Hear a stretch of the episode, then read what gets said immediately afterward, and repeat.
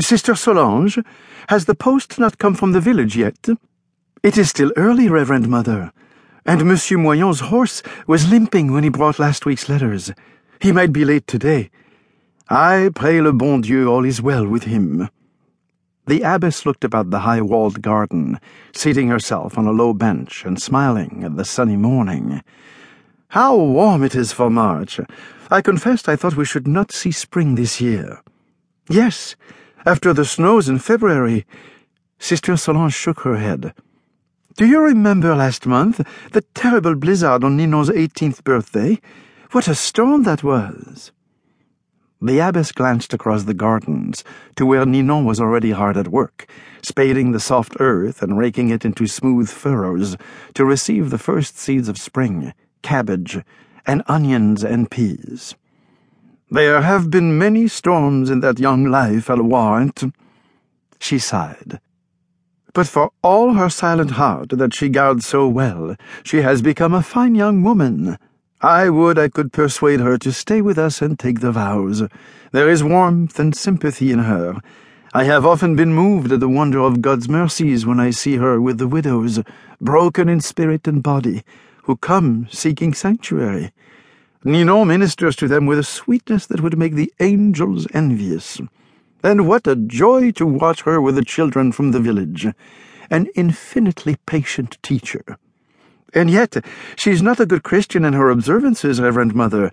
She's often late for Vespers, and comes to Matins seldom. I know.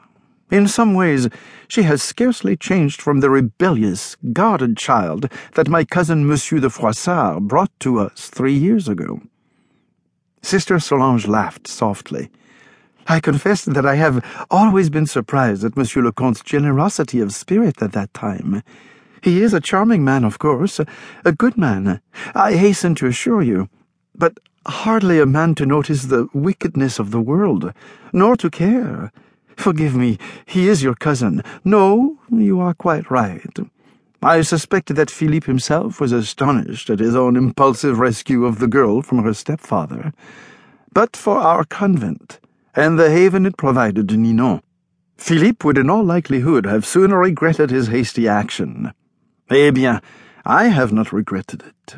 I shall be sorry to see her leave some day.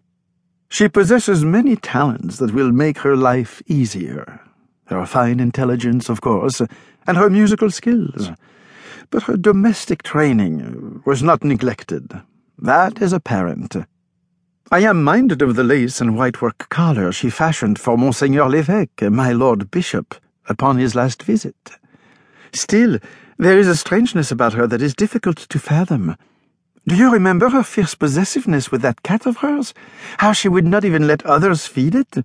And yet, when the Vignon family sought refuge here from the plague last year, leaving Monsieur Vignon dead in the stricken village, Ninon gave her cat to the fatherless children without a moment's hesitation.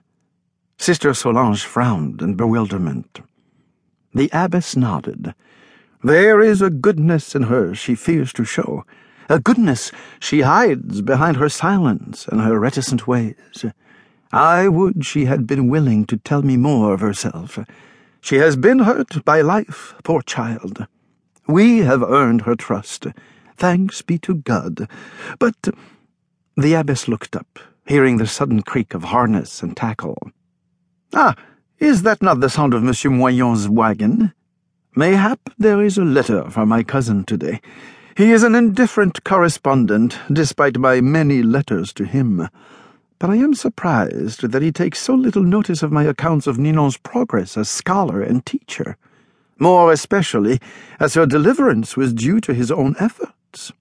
Oh, Reverend Mother, perhaps he does not wish to be accused of the sins of pride and vanity in God's eyes. The abbess laughed dryly.